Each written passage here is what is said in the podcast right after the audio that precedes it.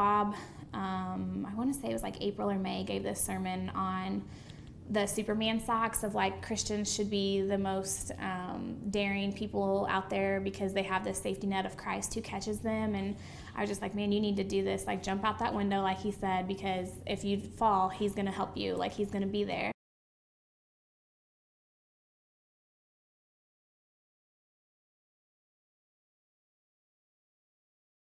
Like all right i'm ready for this i'm gonna you know quit my job and this is happening and we're moving into the neighborhood so this hasn't been easy. There have been, you know, several problems or, or challenges that we've we've come up against.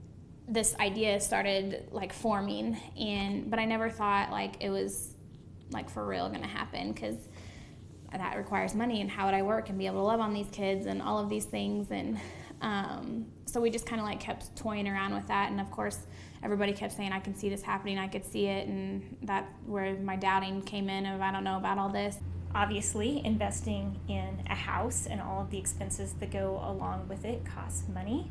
Um, so we've had to be really creative about how we're how we're going to finance that and where the resources are going to come from. Sometimes there's a rental house nearby that um, we both want to call the police on every two minutes, and um, other times it's just such a blessing to be in that neighborhood and also, I felt very conflicted with Sam taking on this big um, house because I'm worried about her safety.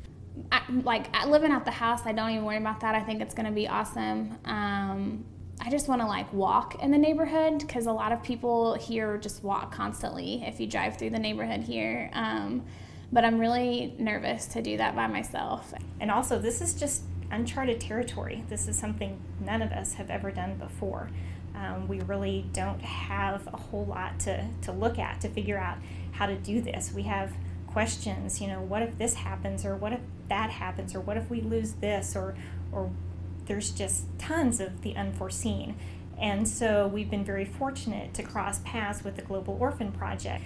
And the thing I like about the Global Orphan Project is that they don't have a distinct program, they don't have a cookie cutter model, they don't come and tell us how to do what we need to do or follow their program or follow their design. They come and see what we're doing. They see where our hearts are moving. They see what our ministry context is. And what they bring to that is, is their experience. They bring their expertise. Um, they help us with resources. And so it's been very helpful to us that we've been able to partner with the Global Orphan Project and they've been able to introduce us to other people who's um, who are farther down the road than we are. I'm kind of nervous too because like I start school um, next week actually, um, grad school, but it's only going to be on Thursdays. So Thursdays there'll be no open house, which that makes me like that's a big roadblock for me. Um, but Becca talked about she would help on those days of just coming over after school and helping the kids. As being the children's director, I'm really excited just to um, be able to kind of mesh the lives of Wellspring kids and kids at Edison in just a really cool and very fluid way. So, Sarah and Sam and I spent a lot of time going around and looking at apartments or houses that were for rent in a neighborhood. Places that we would look at, it was kind of just awful. They wouldn't even be cleaned up for us to come and rent them. And we were just coming up against one dead end after another. There was always something that just wasn't going to work out or something would fall through. Um, and this was like a really hard time for me. I was getting discouraged at that time of maybe this really wasn't what I was supposed to do. Um, and then Bob kind of threw out, like, what about the Williams house? For some reason, um, Rick and Jody Williams' house up the street just kind of kept coming back on the radar. Then we went and seen some churches in Kansas City, and basically they are doing the same kind of things that we're wanting to do. And Bob was just like, no, we're looking at the Williams house. Like, I think this is it. I think that God has totally put this on our heart. Like, let's look at this and be serious. And for the longest time, we wrote it off as well. It's, it's just nice. It's a wonderful, lovely home. I'm sure it's completely out of our price range. But just within the last month or so, it's just, it's fallen into place.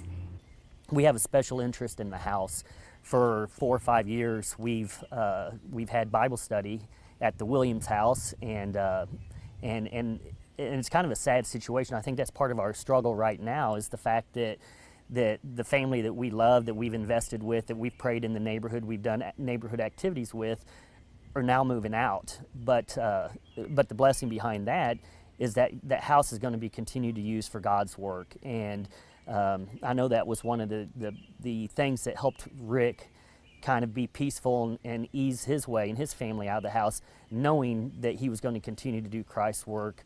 Uh, the the it was still going to be invested in the neighborhood, and uh, and and we're just going to continue to be able to be a part of that.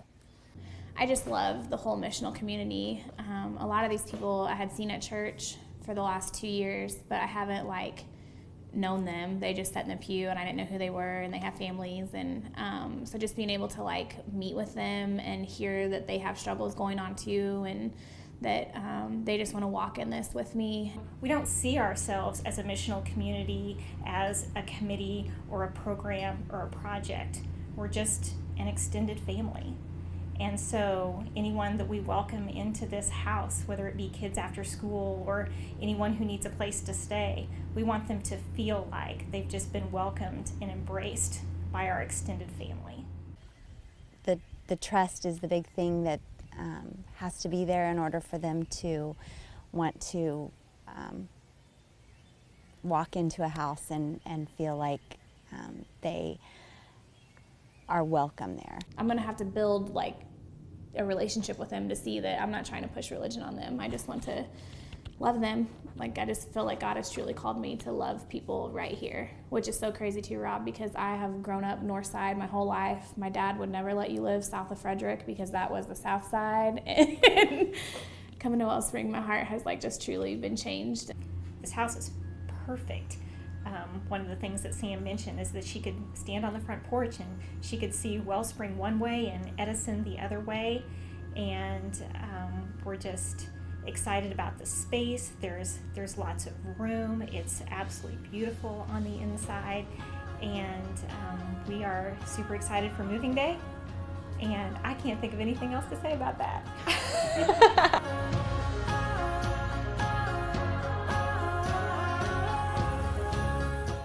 I'm thinking about a run for mayor in in the near future, and I'm, I I would really appreciate everybody's support.